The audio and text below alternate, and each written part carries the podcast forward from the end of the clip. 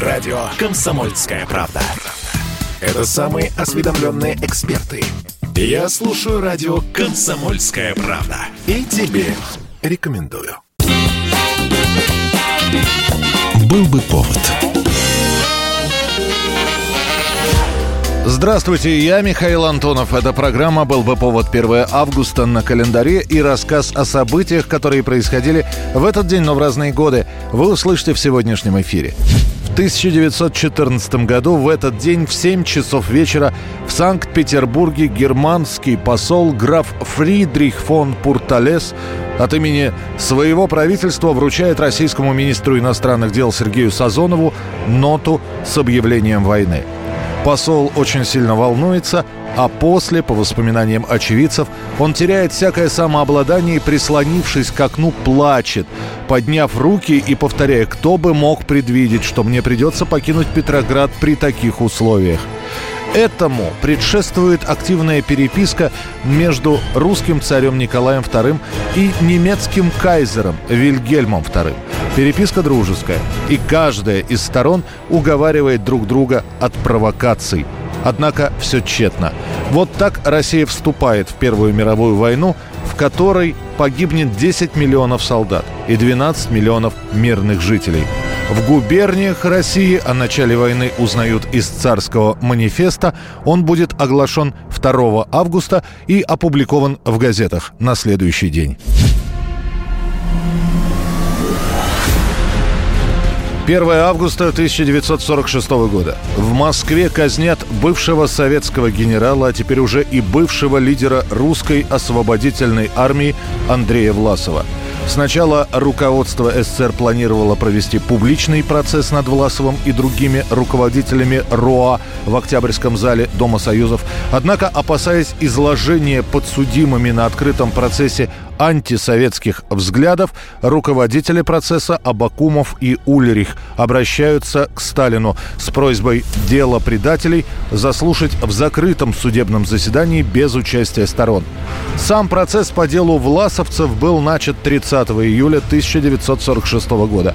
Заседание длилось двое суток, а непосредственно перед вынесением приговора Власову и его соратникам члены военной коллегии Верховного суда СССР совещались 7 часов.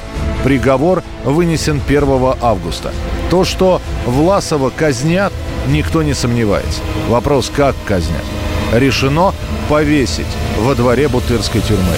Сообщение о приговоре и о приведении его в исполнении появились в центральных газетах Советского Союза на следующий день.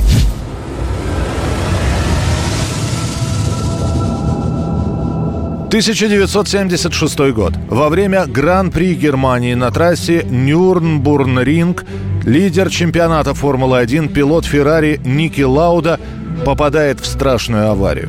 Испытывая проблемы с подвеской, на втором круге гонки болид австрийца сорвался с трассы, ударился об ограждение и загорелся. Машина Лауды стоявшая на трассе и горевшая, не успевает затормозить, и в нее врезается еще один болид. В итоге гонщик оказывается зажат и может покинуть машину только с помощью проезжавших мимо участников гонки. Но из-за потери времени Лауда получает серьезные травмы.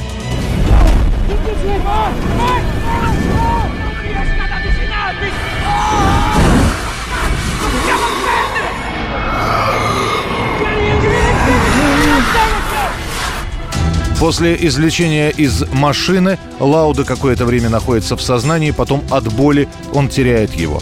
В больнице у него диагностированы тяжелые ожоги и травма головы. Его сначала вводят в медикаментозную кому и не дают никаких гарантий на выздоровление. Врачи вообще сомневаются, что гонщик выживет. На соревнованиях Формулы-1 сегодня не было торжества в честь победителя из-за ужасной аварии с участием чемпиона мира Ники Лауда. Перед гонкой, беспокоясь о безопасности, австриец сказал, что не примет в ней участие, но потом передумал. Наверстывая упущенное время, он вылетел с трассы и пробил топливный бак своего «Феррари». Ники Лауда вернется через полтора месяца на трассу Формулы-1. На лице у гонщика ожоги, он потерял ухо и половину легкого, но он продолжает ездить. На следующий год Ники Лауда станет чемпионом Формулы-1.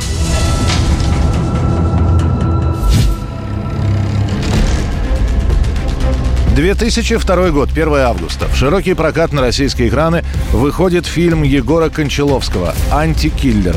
Эта лента станет рекордсменом и по вложенным средствам, и по кассовым сборам. Я гражданин Союза Советских Социалистических Республик – Коренев Филипп Михайлович, поступая на службу в органы внутренних дел – Принимаю присягу и торжественно клянусь. Картину «Антикиллер» снимает, по сути, дебютант Егор Кончаловский, у которого за плечами всего одна полнометражная работа, но зато громкая фамилия. Для съемок удается найти не самый избитый милицейский сюжет. За основу взяли одноименную повесть Даниила Корецкого.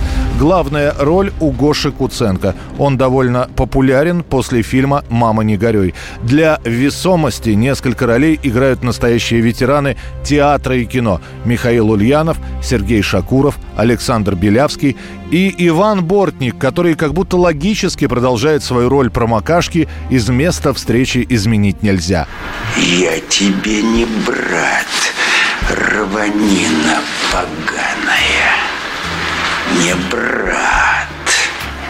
Непонятка тут. Я не наседка. Это тебя ко мне подсадили. Меня? Да меня, падаль, двое суток прессуют здесь. В итоге антикиллер становится лидером проката, собирает почти 300 тысяч долларов, что считается большим успехом. Далее будут сняты еще два продолжения. 1991 год, 1 августа. На экраны американских кинотеатров выходит лента «Горячие головы» с Чарли Шином в главной роли. Hot Shots. The mother of all movies. «Горячие головы» — это пародия на десяток фильмов последних десятилетий, которые выпускались в Голливуде. «Танцующий с волками», «Рокки», «Кикбоксер», «Лучший стрелок», «Супермен» — это лишь малый перечень фильмов, которые становятся объектом пародий. Фуражка улетела. Разворачивая авианосец, надо подобрать. Сэр, у нас срочное задание. Срочный так срочный, подберем на обратном пути. Только выкинь на плотике Рабиновича, пусть пометит место, а то ведь не найдем. Режиссер «Горячих голов» Джим Абрамс уже успел набить себе руку в подобных комедиях. Вместе с братьями Зукер он уже снимал «Аэроплан» и довольно успешный «Голый пистолет». Но если те фильмы лишь частично пародировали какие-то картины, «Горячие головы» — это концентрация шуток. Все работает по методу «кашу маслом не испортишь». И если из десяти шуток, произнесенными за одну минуту, смешными будут пять, это уже неплохой результат. На главные роли в «Горячие головы» приглашают специально некомедийных актеров. От их серьезной игры становится еще смешнее. Герой боевиков Чарли Шин и характерная итальянская актриса Валерия Галина очень органично дополняют друг друга. Вы обвиняетесь в преступных действиях против нашего народа. Распишитесь вот здесь, здесь, здесь, здесь и здесь. Итак, ты подпишешь.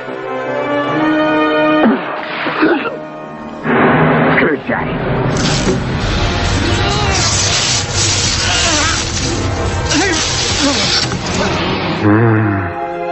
Вижу, вам не привыкать к мучениям. Да, я был женат. Два раза. В итоге «Горячие головы» окупаются в первой же неделе проката почти в несколько раз, а по итогам они соберут в мировом прокате 200 миллионов долларов. Огромная астрономическая сумма для комедии. В нашей стране лента появится на видеокассетах, и смеяться зрители будут не только от сюжета, но еще и от уморительного перевода этого фильма. Привели ко мне трех миленьких девчат. Они были все как их мать. Их мать была известна Год 1964. Впервые звучат позывные радиостанции «Маяк». За основу позывных берут отрывок из песни «Подмосковные вечера», который сыгран на синтезаторе. Сама же песня в те годы популярна не только в Советском Союзе, но и на Западе. Самая большая популярность у подмосковных вечеров в Азии. 流れ来るチャペルの鐘に涙ぐむ乙女黄昏は 紫色空も心も夢も。黄昏は紫色空も心も夢も。Это была программа «Был бы повод» и рассказ о событиях, которые происходили именно в этот день, 1 августа, но в разные годы. Очередной выпуск завтра. В студии был Михаил Антонов. До встречи. «Был бы повод»